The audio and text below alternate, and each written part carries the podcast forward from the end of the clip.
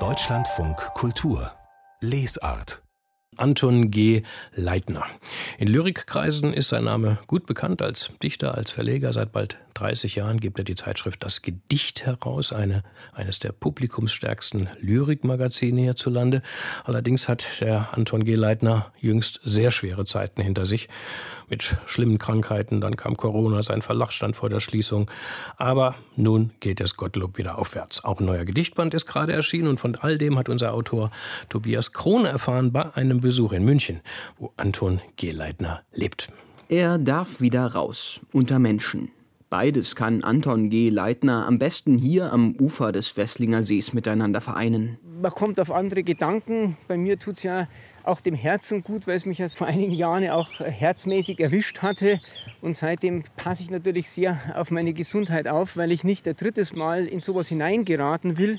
Und da ist natürlich so ein See ein sehr willkommenes Gewässer um die Mindestschrittzahl, die man auch braucht, als äh, jemand, der Probleme mit dem Herz hat, auf schöne Art und Weise zu erreichen. Kinder planschen hier. Die arbeitende Bevölkerung genießt den Feierabend bei einem Bad im See. Eiswaffeln und Post-Lockdown-Speckröllchen treten zum Vorschein hier im Idyll des gut gepolsterten Vorortgürtels von München. Nur die einst dionysische Erscheinung Anton Leitners hat sich deutlich verändert. Nach einer Lungenembolie, nach Morddrohungen wegen seines Engagements für Menschenrechte in der Türkei und für Geflüchtete in seinem Dorf, nach einem Herzinfarkt und dann einem existenzbedrohlichen Corona-Jahr hat der Dichter 26 Kilo verloren. Hager steht er da, mit Baskenmütze und Sonnenbrille.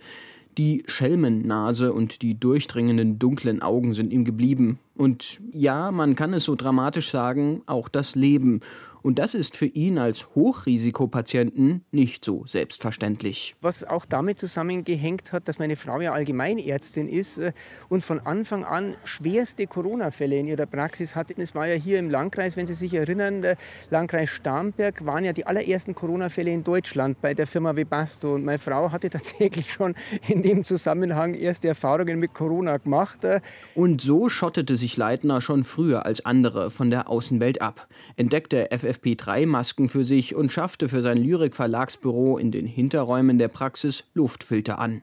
2020 stand es für den Verlag spitz auf Knopf, denn den finanziert Leitner vor allem mit Honoraren für Lesungen und Lyrik-Workshops. Die Politik hat dann ja entschieden, dass das Jahr 2019 als Referenzjahr für Corona-Hilfen herangezogen wird. Und das war dann ausgerechnet das Jahr, in dem ich sechs Monate wegen Herzinfarkts ausgefallen war. Und das heißt, einen unglaublich niedrigen Umsatz hatte.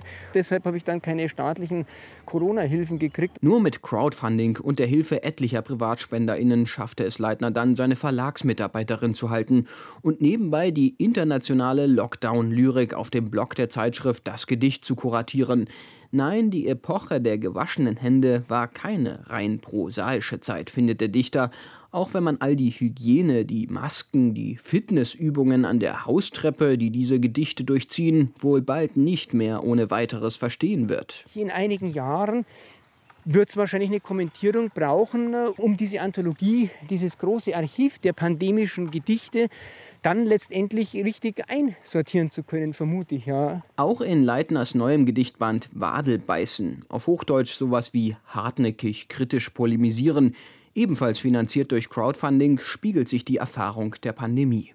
Der Landwirt am Bahndamm hat wieder Gülle ausgebracht. Riechst du es auch? Da sticht mir in die Nase wie ein billiges Parfum.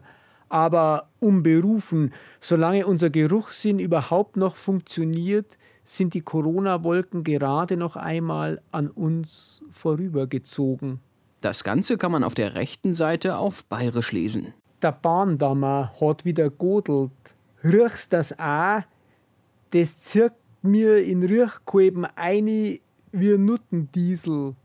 Aber sind wir froh, solange wir überhaupt noch was zum Schnuppern haben, sind die Corona-Wolken gerade noch einmal an uns vorbeizogen. Was Anton G. Leitner aus seiner Corona-Einsamkeit gelernt hat, gelassener zu sein gegenüber seinen Kritikern und gegenüber dem Leben. Das Leben äh, ist schon so eine Art Pop-Up-Store, der einem für einen Fünferl auf Bayerisch gesagt der Ibitum verspricht, also viel verspricht und wenig hält. Je älter man wird, äh, umso, umso mehr sieht man natürlich auch, dass nicht alles, von dem man geglaubt hat, dass es eingelöst wird, auch wirklich eingelöst worden ist. Ja. Was aber nicht zu Frust führt, sondern halt, ich glaube, äh, einfach zu einer Realpoesie, also so zu einer Poesie, die von der Lebenswirklichkeit bestimmt ist und grundiert wird. Und mit dieser Realpoesie arbeitet sich der Wadelbeißer durch unsere Gegenwart hindurch. SUVs parken da neben EU-Normen, knappe Zoten finden sich neben kontemplativen Gedankenwürmern. In der Volksdichtung gäbe es keine Unterscheidung zwischen E- und U-Lyrik, sagt Anton G. Leitner. Wie, wenn nicht mit dieser literarischen Haltung, ließe sich diese beschissene Zeit überwinden? Jawohl, Tobias Krone über Anton G. Leitner. Es war auch ja gewissermaßen ein Vorab. Geburtstagsbesuch. Um übermorgen wird der Lyriker und Impresario 60 Jahre alt und wadelbeißend sie zupackenden Verse.